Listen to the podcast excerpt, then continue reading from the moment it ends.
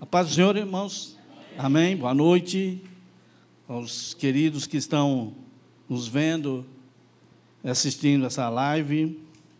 Que Deus possa estar abençoando grandemente a vida de cada um de vocês. Vocês, vocês estão em casa agora, para tudo, e agora nós preste atenção naquilo que Deus tem transmitir a você. Eu tenho certeza que o maior lucrado disso vai ser você mesmo. Amém? Estou muito feliz.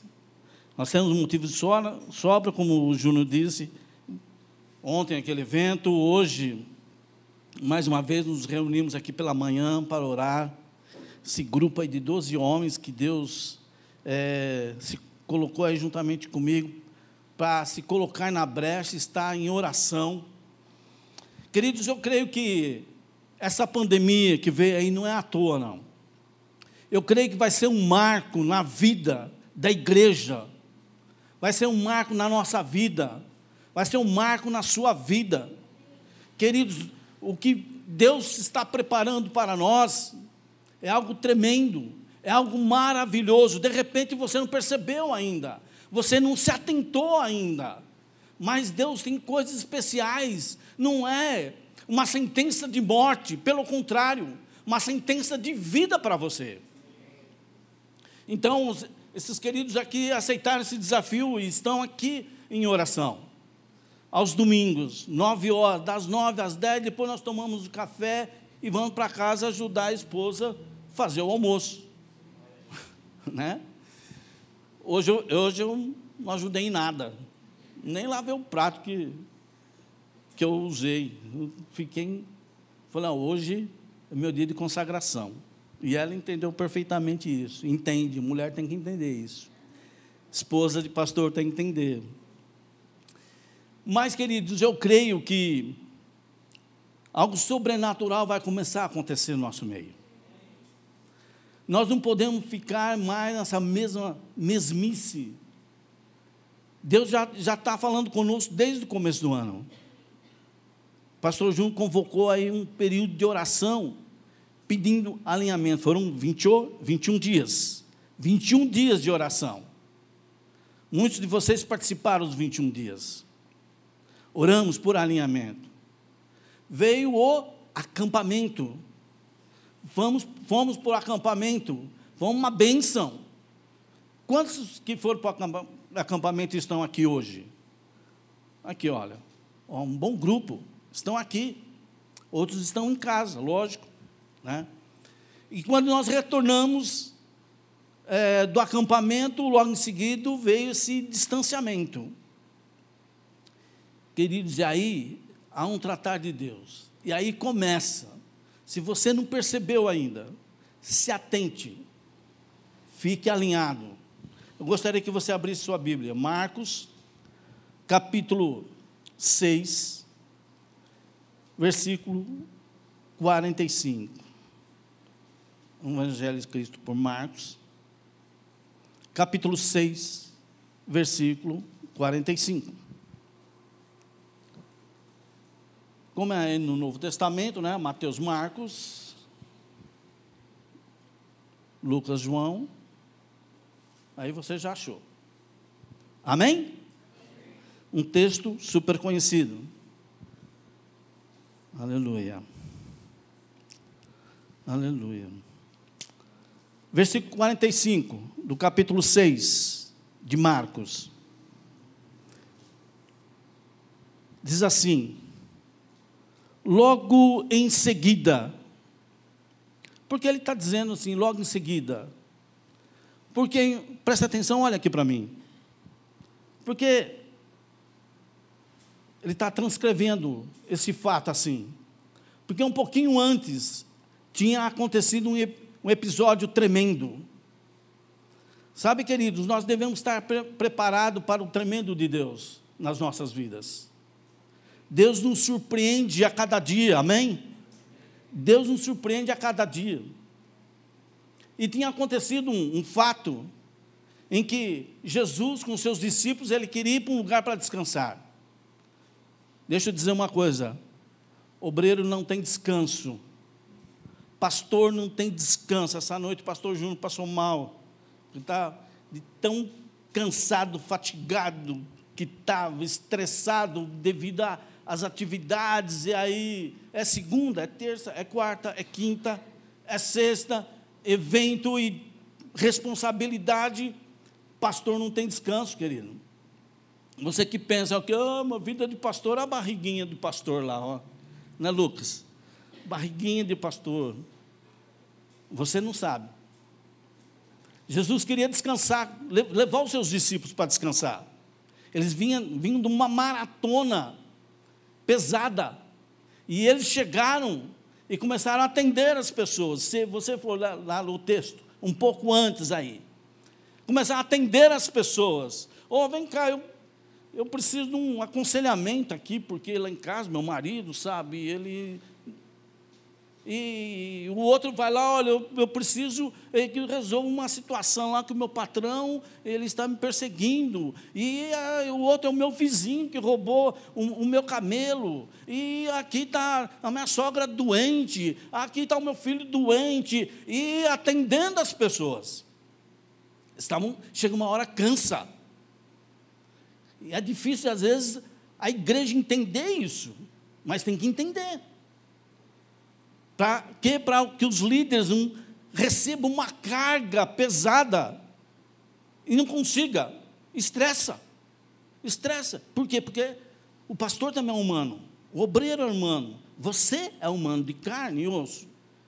Os discípulos também eram. Jesus tinha uma, uma natureza humana, mas tinha também uma natureza divina. Aí não, vou levar os discípulos para um lugar, eles vão descansar.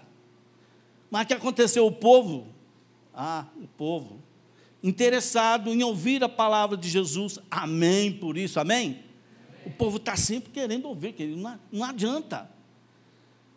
Jesus saiu por um lado, pegou os, os discípulos, um barco, correu para lá, um deserto, diz que é um deserto, lugar, um lugar deserto, quer dizer, não muito povoado, aonde ele podia ficar tranquilo, mas quando ele chegou lá, já tinha gente esperando por eles.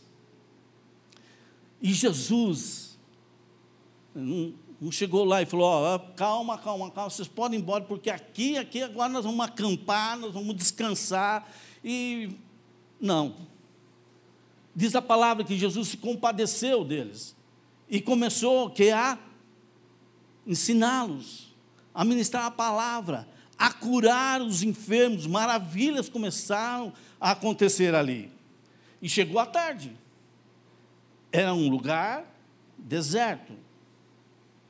Um lugar longe do povoado. Cafarnaum estava para um lado. E assim por diante, estava longe. Ali tinha povo de, de várias cidades. E o que aconteceu? Está caindo a tarde. E alguém lembra, Jesus, olha, esse povo tem que ir embora. Eles têm que comer. Eles estão aqui desde manhã. Eles estão maravilhados pela palavra, pelo, pelos milagres que, que acontecem aqui. E Jesus dá alimento a vocês. Não, não temos nada. E aí Alguém falou: olha, tem um. Aí, cinco pães e dois peixes. Jesus traz aqui. Vocês conhecem a passagem. Jesus multiplica os pães, manda que se assentasse de, em turmas de 100, em, em turmas de 50 e manda servir. Cinco pães e dois peixes. Depois da oração, é servido aqueles cinco pães e dois peixes que atende ali cinco mil homens, mais mulheres e crianças. Milagre que o povo ficou admirado, queriam aclamar Jesus como rei. Falaram, já pensou um rei?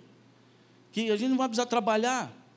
Ele vai falar assim, sai, cai alimento do céu, vem alimento do céu, não não podemos ficar tranquilos, porque se nós ficarmos doentes, ele chega, põe a mão, nós somos curados. Um rei que é, tem uma sabedoria extrema, sabe conduzir o povo. E aconteceu esse milagre.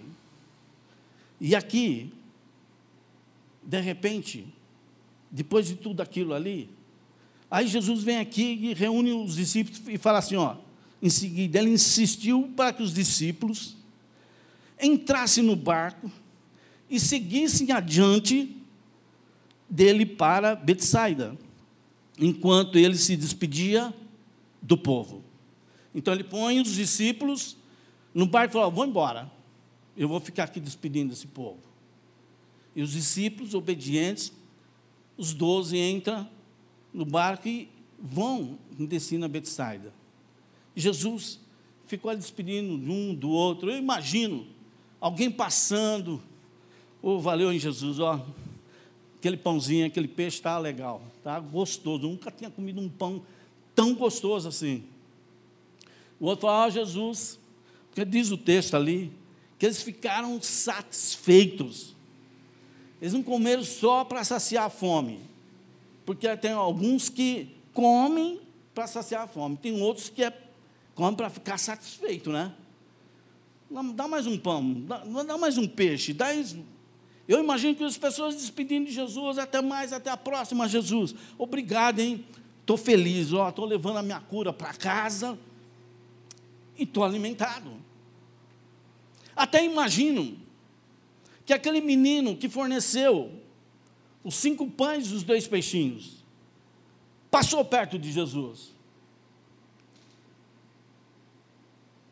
Eu creio que aquela sobra que o texto relata, porque sobraram doze cestos cheios. De quem era aquilo lá? Era do menino. Porque de quem eram os pães? Quem eram os peixes? Era do menino. Então a sobra, nada justo que seja dele. Quem dá, recebe. Ele dizimou, ele plantou, ele recebeu, ele passou perto de Jesus, carregando aquilo para casa, feliz da vida. Do milagre que aconteceu. Eu vim com cinco pães, com dois peixes. Agora o que eu levo para casa? Querido, esse é o segredo de quem planta no mundo espiritual, querido. Talvez você não descobriu ainda. Talvez ainda continua numa vida até de miséria, porque você não descobriu o segredo de ofertar aquele menino. Podia falar: não, não, espera aí. Cinco pães é o que eu estou acostumado a comer. Espera, dois peixinhos é exatamente o que vai matar a minha fome. Pô, eu só vou distribuir com cinco mil homens, significa que para mim vai vir o quê? Uma migalhinha, talvez. E por eu ser um, um garoto, capaz nem os grandão aí comem tudo e eu fico sem. Queridos, Jesus despediu de todos eles. E os discípulos estão navegando no mar. Estão indo para Betsaida. Presta atenção, queridos. Diz assim: tendo despedido, subiu ao monte para orar. A intenção de Jesus era, era ir para a oração. Por isso nós temos convocado os homens. Jesus, Jesus estava constantemente em oração. Imagine nós, pobre, pobres carnal que somos, vivendo nesse mundo podre, nessa podridão toda que nós vivemos, nesse mundo tão difícil, se não precisamos orar. Sentimos aqui a presença de Deus nessa manhã, né, David? Graças a Deus. Aleluia. E Jesus foi para a oração. Diz aqui no versículo 17. Está com a tua Bíblia aberta? Leia comigo. Chegando à noite, o barco estava no meio do mar. Onde que estava o barco? No meio do mar. Chegando à noite, o barco estava no meio. Diga comigo, meio. Está muito fraco. Meio. meio. Ah, sim, agora sim. Está no meio do mar. Olha só. E Jesus encontrava-se sozinho em terra. Os discípulos estavam aonde? No meio. Diga comigo, no meio. Os discípulos estavam no meio. E Jesus estava em terra. Versículo 48. E ele notou que os discípulos rema, remavam com dificuldade, pois o vento soprava contra eles. Queridos, às vezes você pensa que Jesus te abandonou, né? Pô, por que, que Jesus não foi com, com os discípulos? Ele é presciente, ele saberia que estava vindo um vento ali. Como de, deixa os coitados dos discípulos assim? Jesus estava em terra, mas estava, deixa eu te falar, de olho. Querido, Deus está de olho em você. Você pode dar um glória a Deus? Ele está te olhando, querido. Ele está te vendo. Ah, você não está aguentando a pandemia? Ele está te vendo. Ah, você não está aguentando essa situação? Ele está te vendo.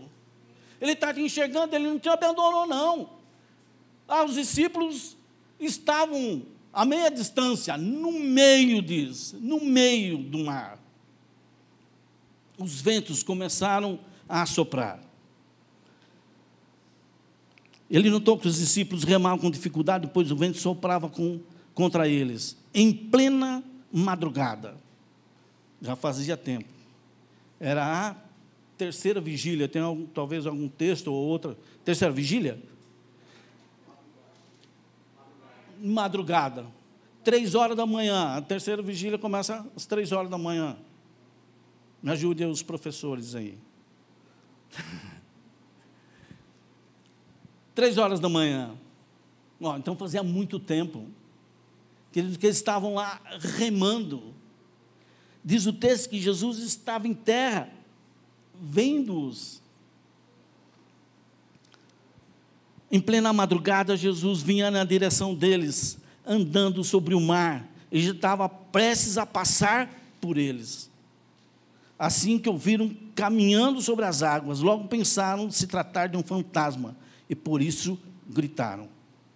Pois todos os o tinham visto e ficaram apavorados. Contudo, Jesus lhes anunciou: Tende coragem, sou eu, não temas.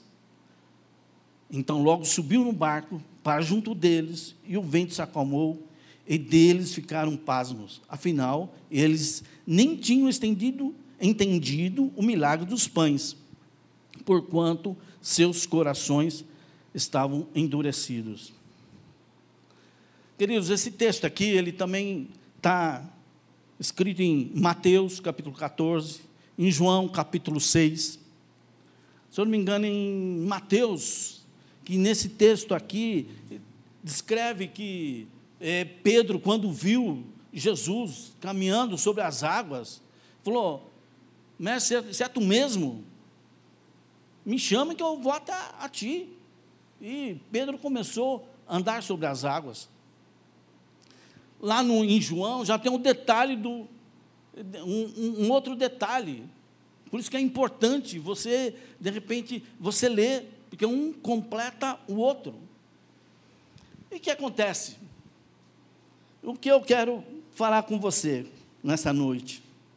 Eu quero falar com a igreja nessa noite. Como até pus como um título aqui: Como reagir quando estiver no meio. Sabe por quê, queridos? Tudo acontece no meio.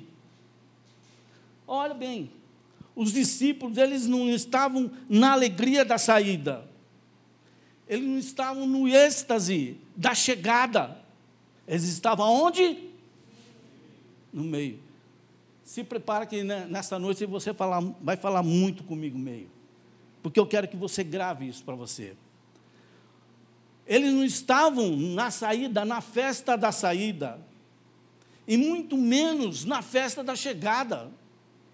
Você já foi viajar? Eu acho que você já fez, todo mundo aqui já fez uma festa, uma, uma, uma viagem, uma, uma viagem de repente de, de passeio, de férias. Na hora que você sair, se prepara, põe tudo no carro e olha lá, vê se não está faltando é, a, aquela mala, aquela outra mala, aquele outro short, aquela, aquele outro tênis, mais uma bermuda, mais uma toalha. Então, aí você vai se preparando para aquela viagem, acomoda tudo no carro, e aí você, ah, tanque cheio, beleza, está todo mundo, está todo mundo aí, óculos de sol e vamos nós. É tudo alegria, né, Ariane? Todo mundo, alegria, põe um bonezinho, né, Demani? E vamos agora. E asfalto, areia. Vamos enfrentar barro, vamos enfrentar. É festa, é viagem, é passeio. Quando chega também, né? É na casa de parente, opa, abraço para lá, que saudade. Se é no hotel, que beleza, ah, que cama gostosa. Ar-condicionado, liga aí hotel.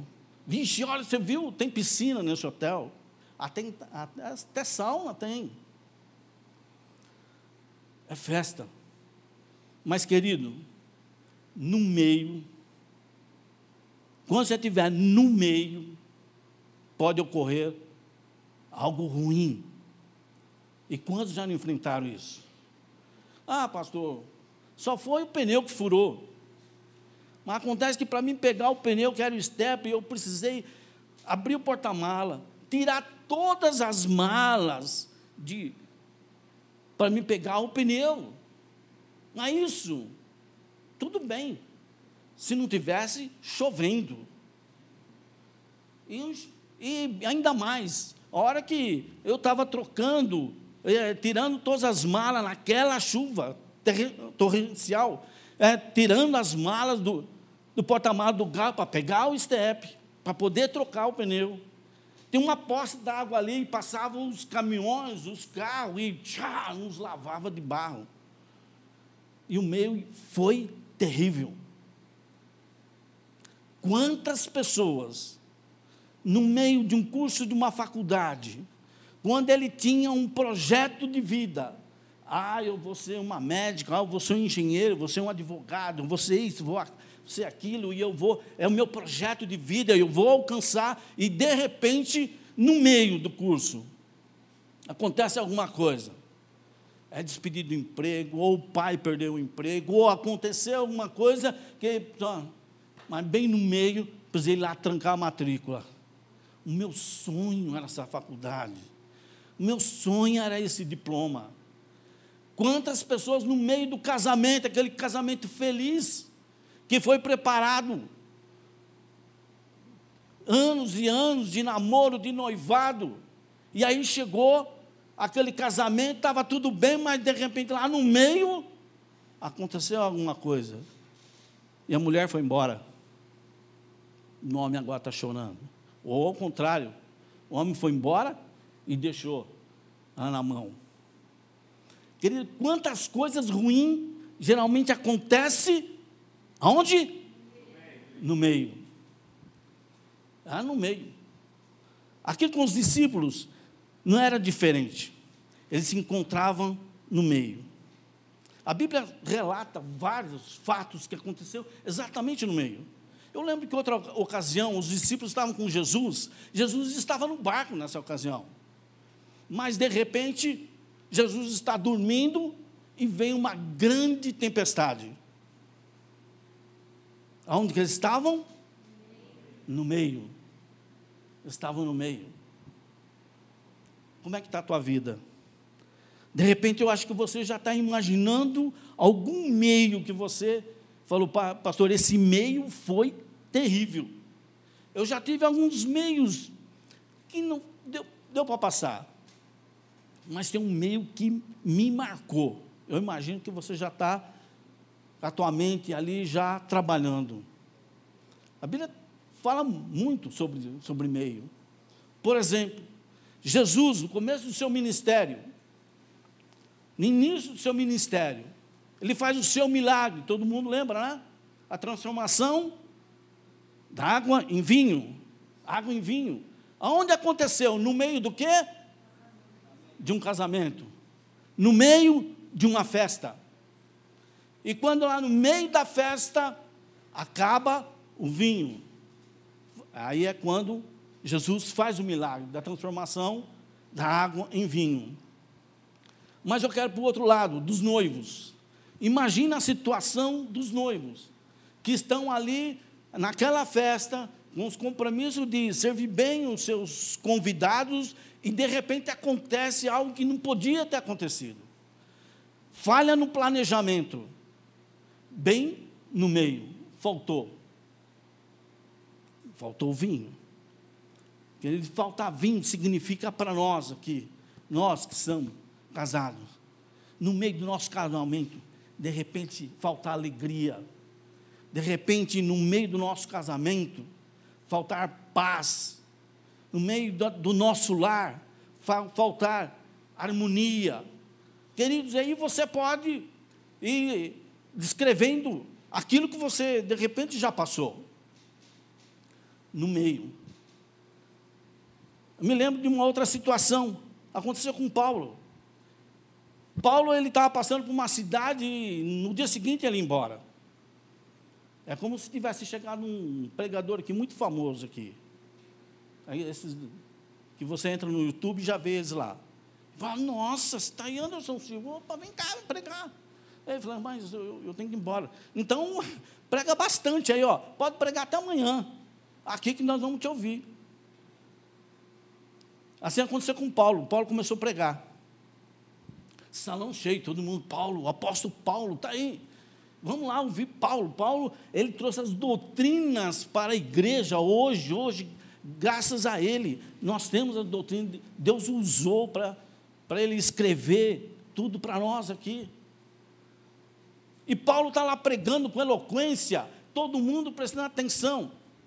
A casa estava cheia, o lugar, diz que o lugar era, era um cenáculo, era no terceiro andar. E aí, de repente, tem um jovem lá, sabe aquele jovem que você fala assim, vem, vem, vem sentar aqui mais aqui para frente. Aqui. Não, não, tá bom aqui. Não, você está perto da porta. Não, então, na verdade, ele veio até um pouquinho mais para frente. Ele subiu na janela. Sentou lá na janela, ouvindo Paulo pregar. E Paulo vai pregando. Daqui a pouco, esse rapaz chamado Eutico, ele se cansa. Queridos, a janela é um perigo. Cuidado com a janela. Sabe o que significa a janela? Você está na igreja, espiando o mundo, olhando o que está acontecendo lá fora, o que está correndo ali. Opa, era um jovem, provavelmente a, algumas hebreias passavam por ali, quem sabe de outras nações passavam por ali, e ele, puxa vida, Paulo, Paulo não termina, hein? E ele foi se cansando. Eu ali sentado, ele foi se cansando, estava distraído. Daqui a pouco ele começou a cochilar. Olha, eu quero até imaginar o seguinte. O Júnior já está rindo. Para aí, segura. Ele está lá, aquele jovem cochilando, mas tem alguns amigos sentados perto dele. Só estou parafraseando. Isso aí? Parafraseando. Só imaginando a cena. Alguns amigos aí olhando para Eutico. Daqui a pouco ele começa a cochilar.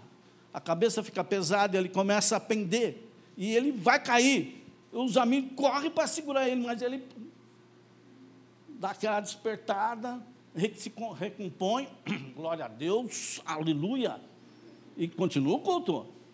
Mas, mas daqui a pouco os olhos pesam e, ele, hum, e vai cair. Aí os colegas correm para pegar ele, mas eles acordam, abre o olho, manda fogo, Senhor. Aleluia, hoje é hoje. Eu te está ali, naquela situação. Aí os colegas falam, acho que ele está tirando uma com a nossa, nossa cara. Né? Daqui a pouco eu tipo, pende e vai. Cai do terceiro andar. Diz esse texto que está lá em Atos, que esse jovem cai lá do terceiro andar e morre pela queda. Mas no meio da pregação. Olha, querido, situação do pregador. No meio, Paulo desce lá, ora por ele Ele ressuscita, traz de volta, e aí eu fico acordado. Depois desse susto, né? No meio do culto, querido, as coisas acontecem. Queridos, deixa eu te falar uma coisa, eu preciso correr, porque senão o meu tempo vai terminar e eu estou no meio da mensagem. Jesus Cristo ele está em terra. Nos diz aqui o versículo 17. Jesus encontrava-se sozinho. Porém, no versículo 48, ele está com a sua atenção dos discípulos. Ele está ali prestando atenção no que está acontecendo. Os discípulos remando no meio do mar. Queridos, o que, que Jesus estava querendo com isso? Ensinar algumas coisas para aqueles discípulos. Eu creio que eles estavam, que Jesus estava querendo imprimir a sua identidade naqueles discípulos. Aleluia. Será que você já foi marcado? Ah, não é aquele carimbo igual é no gado, não. Antes fosse. Alguns gostam, né? De fazer aqueles carimbos. Tem uns irmãos aí que tem, tem uns carimbos aí. Né? Mas, queridos, essa identidade que, que Jesus queria transmitir para os seus discípulos. 1 João, capítulo 14, versículo 17, na parte B, olha o que, que fala, porque nesse mundo somos como Ele, ou seja, nós somos como Jesus. Ô querido, você é como Jesus. Amém? Você é como Jesus. Então, se nós somos como Ele é, nós temos que manifestar Cristo. Onde? No meio. Sabe aonde você vai ter que manifestar Cristo? É no meio. Porque o resto é fácil. A saída é fácil, a chegada é fácil. O difícil é o meio. Nós sabemos que nós somos filhos de Deus, amém? Você é filho de Deus, amém? A palavra de Deus diz que a to todos aqueles que o receberam foi dado o direito, o poder de serem chamados filhos de Deus.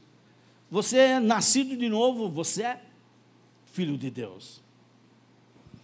E eu creio que todo nascido de Deus, todo filho de Deus, ele tem que manifestar algumas características por ser isso. Por exemplo, o que é um, um caráter transformado, um amor incondicional, a alegria, uma alegria indescritível, uma paz que excede todo entendimento, um poder sobrenatural. Querido, se você, como filho de Deus, não manifestar isso, desculpa, você está sendo enganado.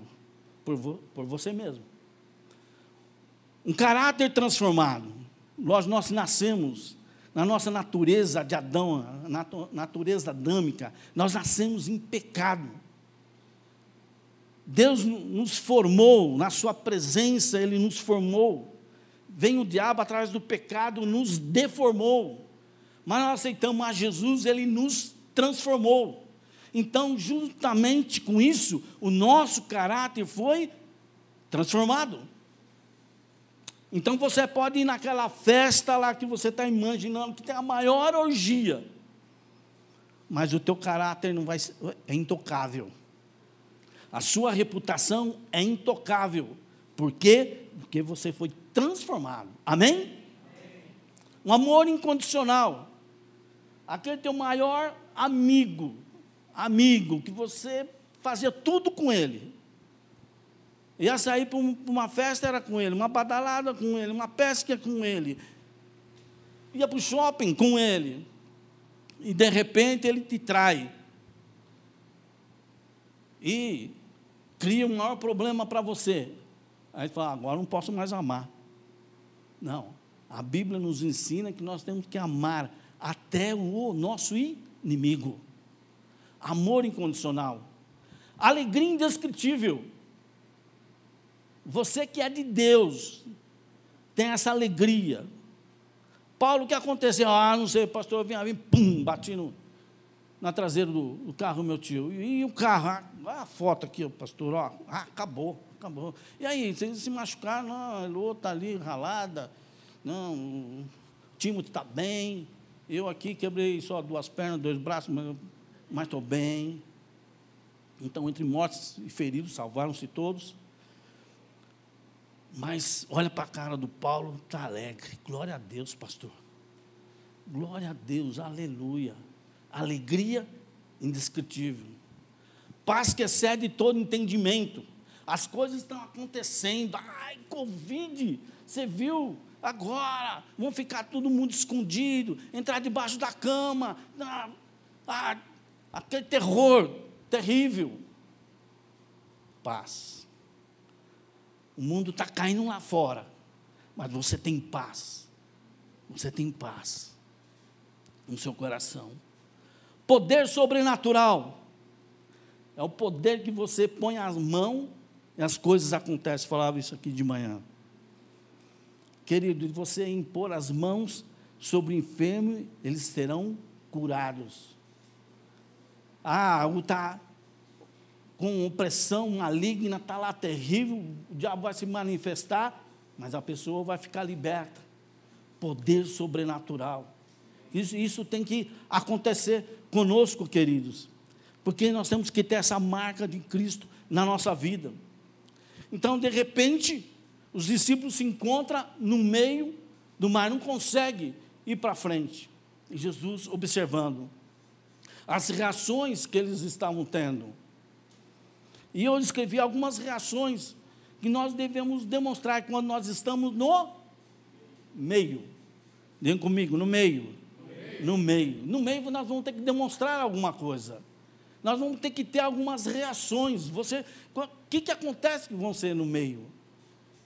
Você lembra de algum meio, Ariane? Um meio, que meio? Hã? Não entendi fim do ano. Ó, querido, eu me lembro do meio da pandemia. Estão no meio de uma pandemia, não? No meio de uma pandemia.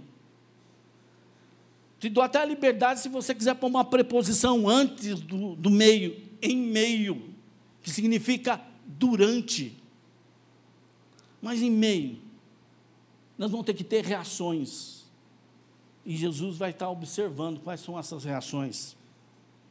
Quais são as evidências será que ele espera que nós tenhamos? Primeiro eu pus aí, demonstre convicção e fé. Convicção e fé. Hebreus capítulo 11, versículo 6. Diz assim: sem fé é impossível agradar a Deus.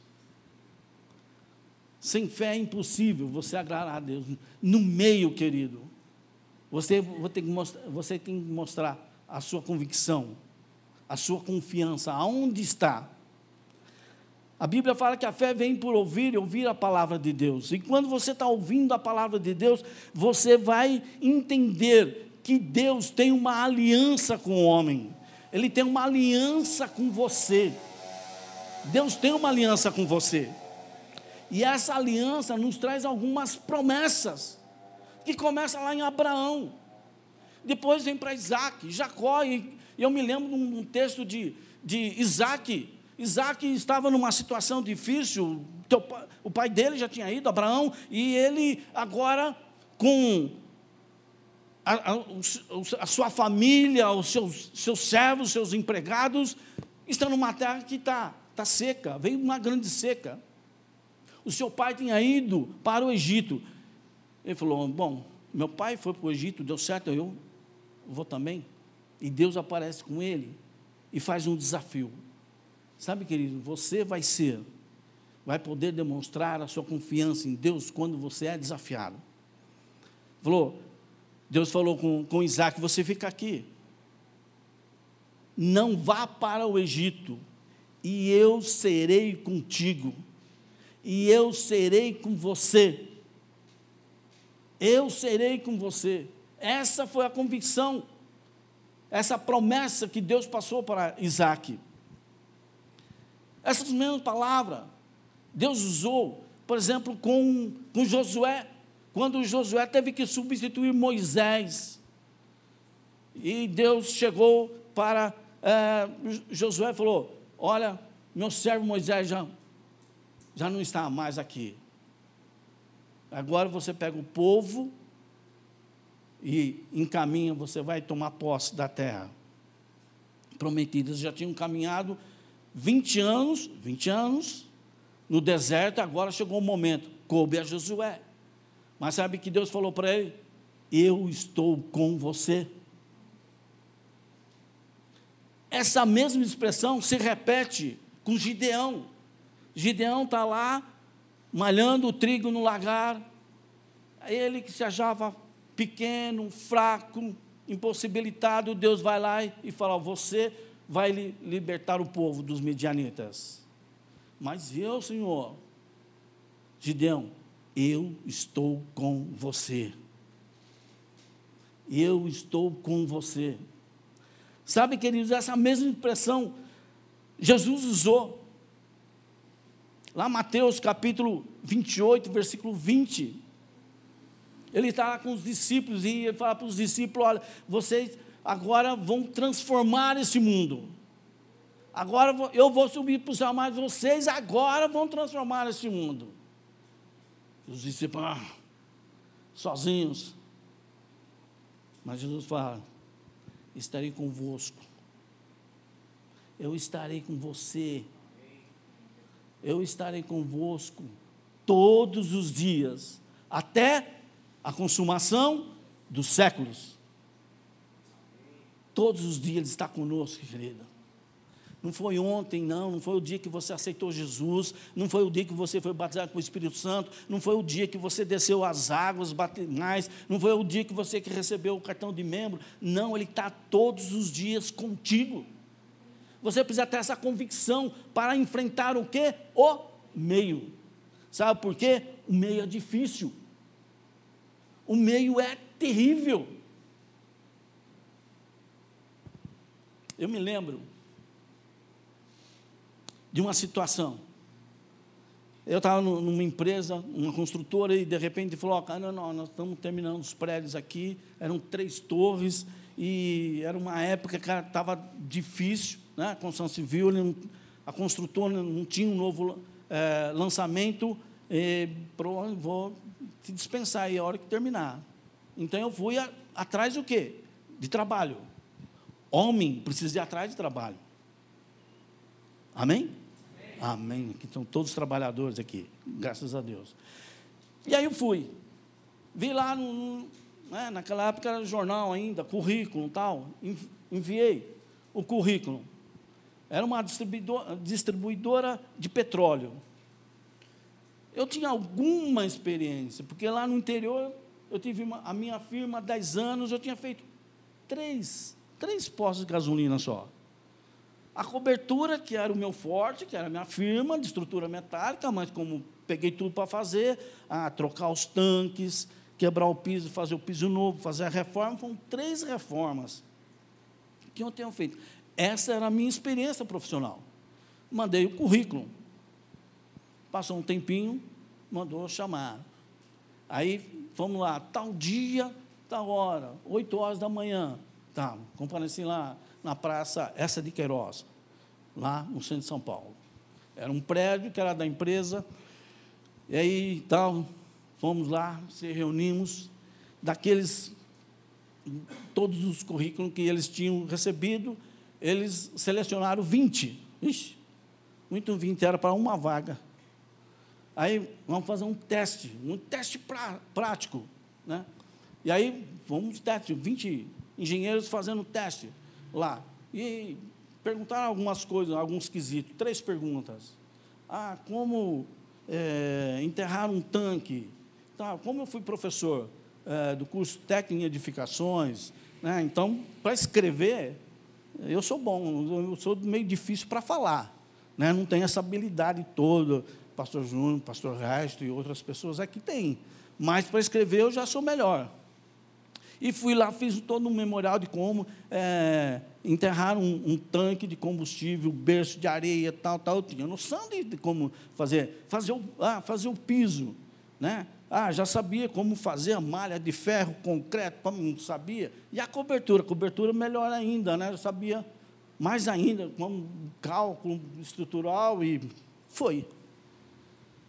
Pois bem, 20 engenheiros lá, falou, ó, vocês terminam, vocês vão sair, dão uma volta, almoço, depois do almoço, aqui às 13 horas vocês voltam, para saber o resultado. Quem, nós vamos selecionar desses 20, 10. Aí quando voltamos né, do almoço lá, que eu fui lá no, na sala, já tinha um, uma folha lá com, com o nome dos, dos dez que queriam, era por ordem alfabética, o meu era o primeiro. Ah, estou entre dez. Mas para uma vaga. Ah, agora vamos fazer o teste, o psicotécnico. Psicotécnico, que eles falam. Vamos fazer o psicotécnico. Ai, meu Deus do céu. Aí vamos fazer o teste. Não psicotécnico. Fez ali, bom, uma hora mais ou menos. Ah, vocês aguardam o resultado aí. E aí, tá, lá pelas três horas. Aí, ó, desses dez aqui, nós selecionamos cinco para fazer entrevista. Amém. Entrevista. Aí, feita a, entrevista, é, fui ver o, a lista, meu nome estava lá. Então, entre os cinco. Vamos para a entrevista. Aí, logicamente, nós não saímos dentro, porque eles falaram, ah, tem um cafezinho ali, vocês vão lá tomar água, um cafezinho e tal. E aí, estava eu e mais quatro. E os caras começaram, os quatro lá, a conversar. E os caras falando de posto de gasolina, mas falando coisa do arco da velha, que eu sabia nada do que eles estavam falando, só escutando. Eles eram amigos ali, e eu aqui, só ouvindo. Aí eu, sentado, eu falei, Senhor, eu não estou aqui sozinho. Eles estão em quatro amigos ali. Mas eu tenho certeza que tu estás aqui comigo. A tua palavra nos prometeu estar conosco todos os dias, até a consumação do século. E a consumação do século não aconteceu ainda, então é atual essa palavra. Essa, essa palavra é atual para nós ainda hoje. Então eu não estou sozinho, Senhor. E fiquei ali orando, e eles começaram a chamar um, chamar outro, chamar outro. Fui lá, fui o último, né? Aí chamou, chamou, fui o último. Aí quando eu vi que eu era o último, eu falei, ah, na Bíblia está escrito que os últimos serão. pois bem, fui contratado. Amém? Amém? Queridos, mas você tem que ter confiança. Nesse momento você tem que ter confiança. Quem é que está com você? Qual a tua fé? Como é que está a tua fé? Se você está lá no meio de uma situação, lá no meio do hospital, lá e o médico fala: olha, você crê em Deus, você é devota de algum santo, você reza, você, porque teu marido não sai da, da mesa de operação, porque o teu filho, ó, ele pode até sair, mas vai ter sequelas. Qual é o nível de fé que você tem, de confiança em Deus? Queridos, o meio é um lugar não muito favorável, mas muitas vezes é um lugar de desânimo, que nós chegamos no meio e desistimos. Mas a Bíblia assim, diz assim, ó, no Salmo 23, versículo, uh, no verso 4, Salmo não é versículo, né? às vezes a gente quer falar versículo, é verso, né? porque é um, um poema, uma poesia. Então, o verso 4 diz assim: Ainda que eu andasse pelo vale da sombra da morte, não temeria mal algum, porque tu estás comigo. Você tem que ter essa convicção, que você vai passar por um lugar terrível, por uma situação difícil, mas Ele está contigo. Aleluia. Segundo, demonstre conhecimento. Escrevi isso. Por quê? Conhecimento de quem? De quem você está professando. Ah, Deus está comigo, mas você conhece Ele. Ah, Jesus está comigo, você conhece Ele. Você tem que conhecer. Ah, o Espírito Santo de Deus está aqui, mas você conhece Ele. Você tem que conhecer, eu não falo conhecimento teológico, eu não falo conhecimento cultural, Eu falo de experiência com Deus. Eu falo desse tete a tete com Deus. Sabe querido? Porque sem experiência com Ele, você vai estar num lugar comum. A experiência nos leva a testemunho, a dar testemunho. Então você está você tá no meio, você tem convicção que Ele está contigo. Por quê? Porque você tem testemunho. Ah, naquela situação. Quando eu vinha vindo naquela rodovia, o carro capotou e, e Deus me livrou da morte. Ah, naquela situação que o assaltante entrou no banco querendo matar todo mundo, eu clamei o nome de Jesus, e o assaltante de repente ficou desarmado, saiu, não feriu ninguém. Você tem testemunho. Pastor Júnior, Júnior pregando aqui, ele falou que o, o testemunho é o espírito da. Lembra? O testemunho é o espírito da profecia.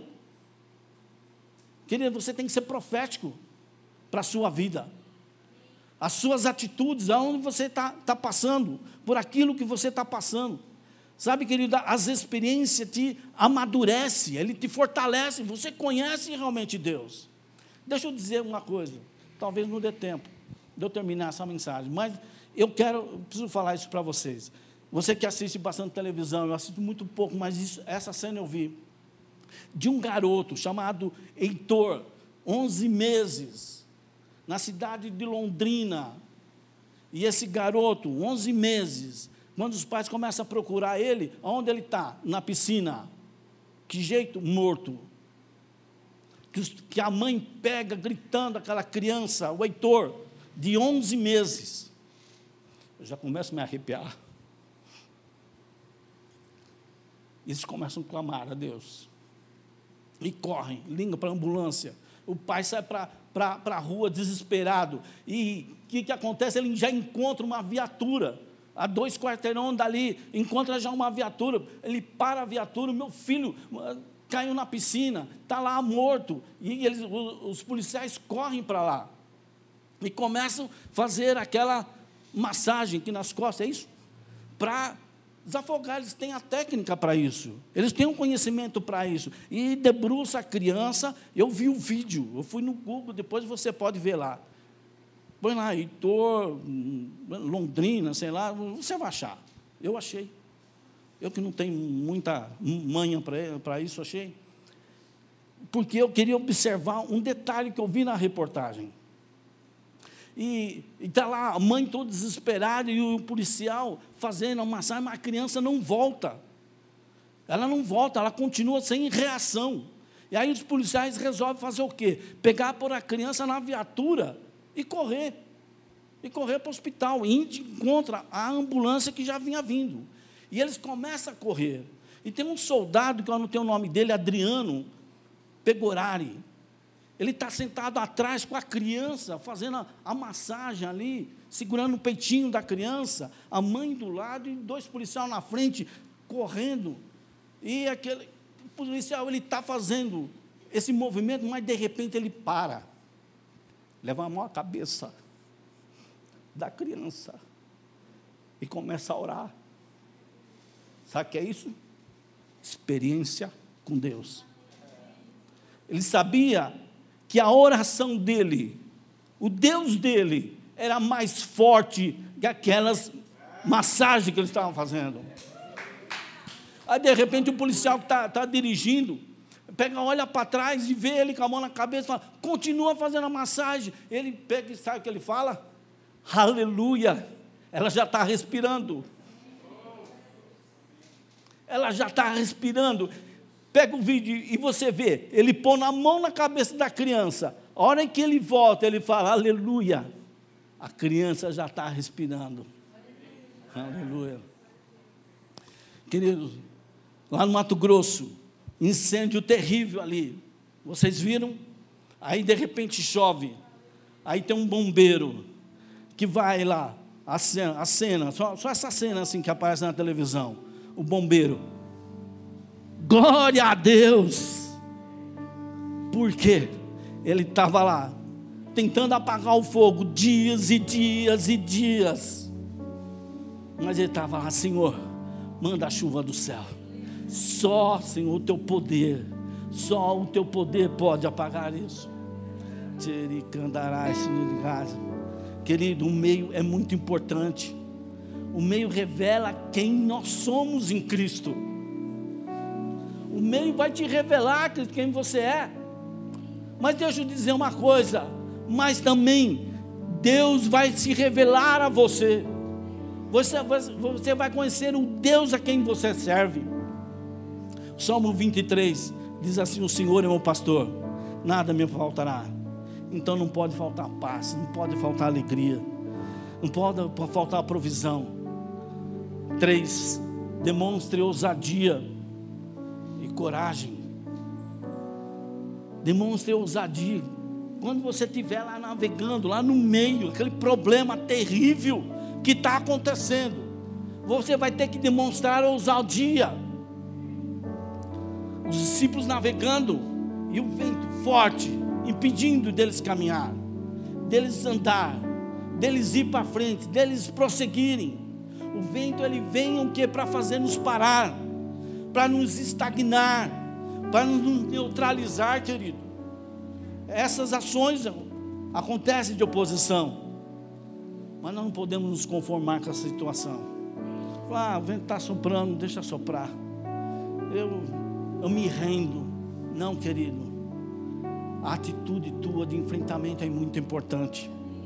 Provérbios 24, 10 diz assim: Se te mostrares, mostrares fraco no dia da angústia, a tua força é pequena. Ou senão, como está lá em cima, se te mostrares frouxo no dia da angústia, a tua força será pequena. Se mostrar força. Sabe, querido? Então você não pode ser frouxo. Não pode ser um cabra frouxo de jeito nenhum. Você tem que ser diferente. Tem que ser ousado. Por isso que Joel 3,10 ele escreve: Forjai espadas das vossas enxadas, lança das vossas foices e digo fraco: Eu sou forte. Digo fraco: Eu sou forte. Nós não podemos parar no meio, querido. Sabe por quê? O meio vai te alinhar com a vontade de Deus.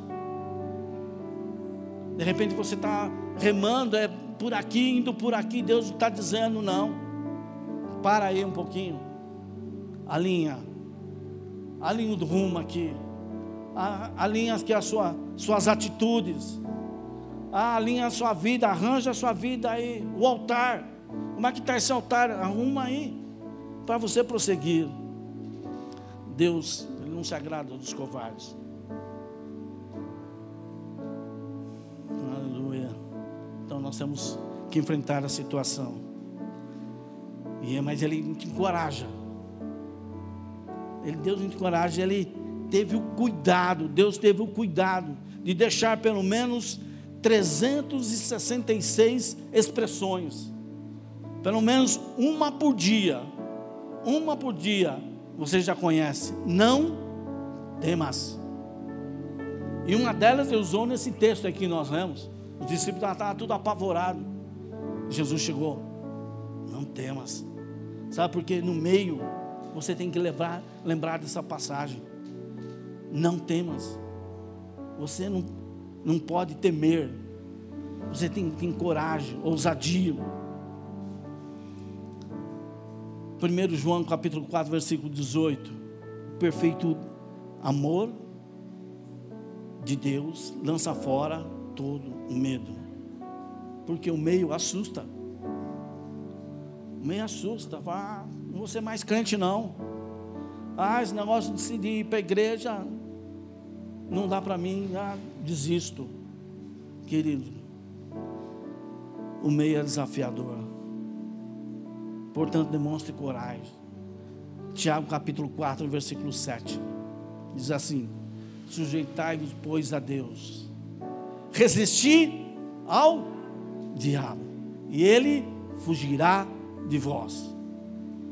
Ah, pastor, eu estou numa situação terrível, o diabo está aprontando está fazendo miséria na minha vida. Se você entrar debaixo da sujeição de Deus, primeiro, entrar em obediência, se alinhar ao coração de Deus, você vai ter força para resistir ao diabo. E que ele vai acontecer com você? Vai fugir. Vai fugir, querido. Um quarto. E eu quero encerrar. Demonstre iniciativa. Posicione. Você vai precisar disso, querido. Deus ele não vai exigir de você perfeição, mas ele vai requerer alguma coisa de você. Algumas coisas de nós como igreja vai, vai exigir de nós. Qual vai ser o nosso desempenho? Jesus está lá observando a nossa vida, está vendo como você está agindo no, no meio, no meio dessa situação. Às vezes nós precisamos agir, querido. Deixa eu te contar rapidinho. Nessa pandemia, eu moro em prédio. E começou a pandemia, tem muitas pessoas que vão fazer home office, né? Em casa, é, trabalhar em casa, quem tem. E de repente, começo da pandemia, lembra do começo da pandemia? Que silêncio! Né? Era um silêncio ensurdecedor, de tão silêncio que era. Né? Eu olhava assim, moro no quinto andar, olhava, não acontecia, você não via ninguém, ninguém passando durante o dia. Nada. Tudo fechado. Ali perto é, é vários bares e botiquins, uns negócios assim. Ninguém na rua. É uma briga para estacionar na, na rua ali, nas laterais ali, se olhar. Nenhum carro. Principalmente no começo, né? O começo assusta, depois acostuma. E aí, de repente, naquele silêncio todo, começa lá.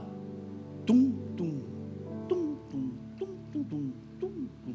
É, o está rindo, porque ele já sabe. Tum, tum, tum. Uma bateria. Tem alguém tocando bateria, bateria aqui no, no prédio. Mas isso era durante o dia. À noite, 11 horas da noite, tum, tum, tum, tum, tum, tum, tum, tum batendo lá. Sete horas da manhã, em plena pandemia, sete horas da manhã, tum, tum, tum, tum, tum, tum, tum, tum, tum, tum, tum, tum, tum, tum, tum, tum, tum, depois vinha decrescendo, tum, tum, tum, tum, tum, tum, tum, tum, tum, tum, tum, tum, tum, tum, amém, agora vou poder dormir, começar de novo, tum, tum, tum, tum, tum, tum, tum, tum, querido, terrível, Chegava quarta-feira, PG. Chegava na hora do PG. Oito horas, cinco para as oito, já ligava ali, tava, deixava, né? Na hora que ia dar oito horas. Em Brasília são 20 horas. Começava lá. Tum, tum, tum, tum, tum, tum. Na hora do PG, no começo, culto, né? No domingo. Batuque possível. Eu ainda tenho a minha deficiência auditiva, né? Às vezes não estou com o aparelho. Demora um pouco para perceber. Mas minha esposa, ela ouve o mosquito passando lá na, na rua, lá, né? Aí ela já começou. Né? Na hora do PG, ah não, Satanás. Você vai começar, Satanás, te repreendo em nome de Jesus, sabe? Diabo, te repreendo porque no começo a gente até imaginava que era alguém que estava invocando algum espírito ali, alguma coisa, porque parecia um som de tabaco, sei lá, alguma coisa assim, e tum, tum, tum, tum, aquele negócio assim, e, mas estava nos tirando a nossa paz. E aí foi engrossar aí a oração com ela. Aí quando ela começava a falar, Satanás, eu, amém, vamos lá. Começamos a guerrear. Sabe o que aconteceu? Aí um tempinho atrás aí, eu desci lá na, na garagem e tal, o rapaz falou assim, ô caramba, vem cá. Ó, o teu carro está com a roda em cima da faixa aqui no, na, na garagem. Eu falei, sim, porque aqui do lado esquerdo não tem ninguém. Não tem a moradora aqui do, do, do apartamento, mora lá, eu, é, é vazio. Meu carro é grande. Então eu jogo o pneu na faixa, para que do lado direito, que é uma mulher, ela possa entrar e sair do carro dela. Porque senão ela não vai sair e vai ficar difícil. Mas, pô, não, mas se é assim, vou tirar. Mas aproveitando, já que você está falando isso para mim, ó, que a gente não queria reclamar. Aí, mas, mas tem um, um, seguinte, tem um, um batuque aí, um tum-tum-tum aí, um, uma, uma percussão aí, sei lá. Que acontece aí? É, de manhã, à tarde, à noite, não tem hora, toda hora está batendo, é, perturbando a gente assim. E aí era, o zelador não estava, o zelador e o subsíndico, aí um olhou para o outro e falou, ah, é, é do apartamento em cima do teu. Eu ah, sabia. Falou, é do apartamento 62. Eu moro no quinto andar. Ele falou, mas tem um detalhe. Ele vai mudar. Ele vai embora. É que a pandemia, ele trouxe a, a fabriquinha dele para dentro do apartamento. E ele então ele afina um instrumento e ele toca ali para. Mas ele vai embora. Ah. até quando você vai suportar o inimigo te, é, é, enfrentando você, te desafiando você, tirando a tua paz, a tua alegria, a tua bênção? Até quando você você tem que se posicionar. Se nós não tivéssemos nos posicionar, nós, nós queríamos mal dele, de, de forma nenhuma. Dois dias depois eu estava entrando num prédio, tinha um rapaz no interfone lá. Falou, não, eu quero falar no, no apartamento 62. Ah, quem é? Não, fala que é o rapaz da mudança. Aí eu já me liguei. Nossa, realmente ele vai mudar. Dois dias depois, não ouvi mais nada. Estamos em paz. Querido, você tem que se posicionar no mundo espiritual. Eu poderia estar contando aqui um monte de experiência para vocês. Querido, no meio é, é um momento singular. Isaías 43, 2 diz assim: ó, quando passares pelas águas, estarei contigo, e quando pelos rios, eles não te submergirão. Quando passares pelo fogo, não te queimarás, nem a chama arderá em ti. Ó, deixa eu te falar uma coisa. Ó, quando passares, quer dizer, que se, existe a possibilidade de você passar na água. Ah, comigo até agora já tenho 40 anos de idade, ó, desde quando nasci, só bênção. Mas um momento chega e você precisar estar tá no meio das águas. A situação difícil. No meio do fogo, prova. Sendo provado, sendo testado, fogo. É o teste do crente, é o fogo. Mas estarei contigo. Então não há motivo de temer, querido. Eu estou pulando algumas coisas aqui. Então o meio, querido, vai nos definir. A nossa vitória, a nossa derrota. O nosso sucesso ou o nosso fracasso. É um meio. No meio não é para nós pararmos. Não tem lugar para nós no meio, no meio do deserto. Nós não podemos morar. Não tinha como o povo de Israel morar no meio do deserto. Deus trazia provisão, mas era um tempo provisório. É um tempo provisório. Se você está no meio, querido, sabe que aí não é o seu lugar. Lute, coragem. Coragem no meio dessa pandemia aqui, como eu disse, eu creio que nós sairemos mais fortes, crentes mais fortes, pessoas mais fortes, pais mais fortes, dedicados, maridos mais compreensíveis, mulheres mais amorosas, mais dedicadas, cidadãos como cidadãos seremos melhores, o nosso país será melhor, eu creio, eu creio porque eu estou me posicionando para isso. Aleluia.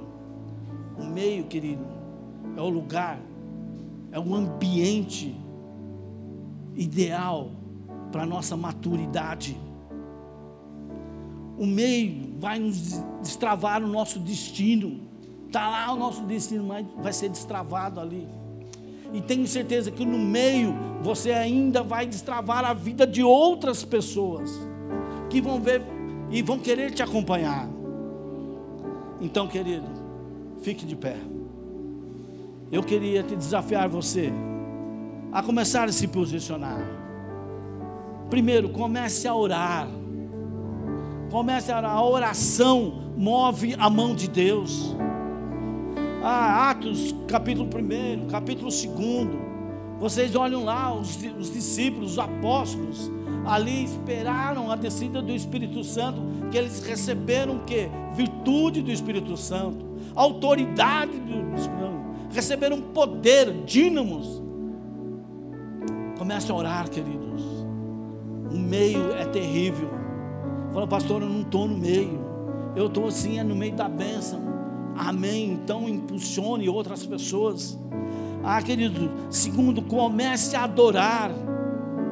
A adoração move a mão de a poder na nossa adoração. Paulo e Silas estavam lá presos. Lá em Atos nos relata isso. Que eles estavam presos e eles começaram a orar e a cantar e a adorar ao Senhor. E de repente as cadeias caem por terra.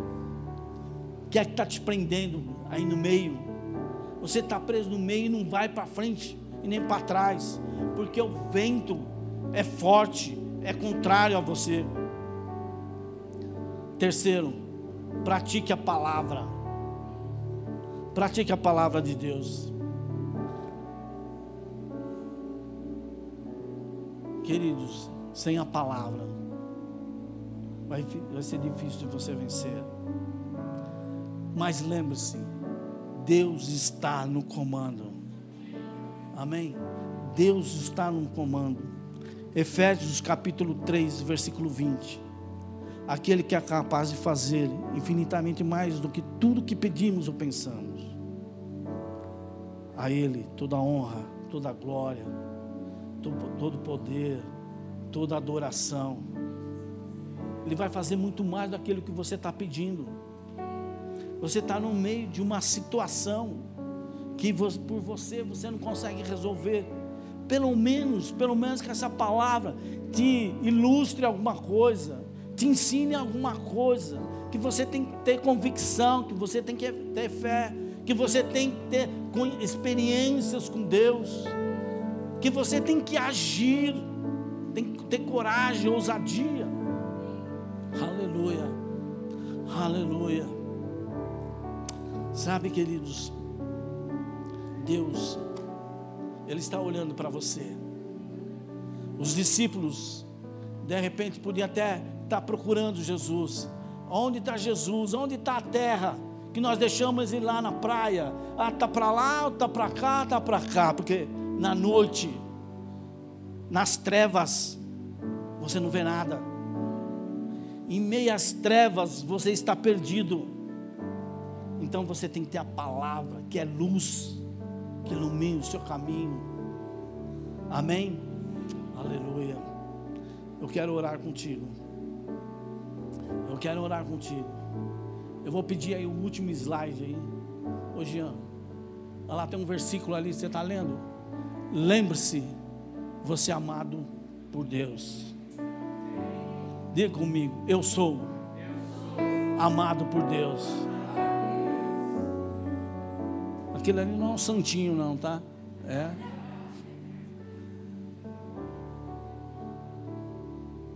Você é amado por Deus, querido. E você está se lamentando desse meio.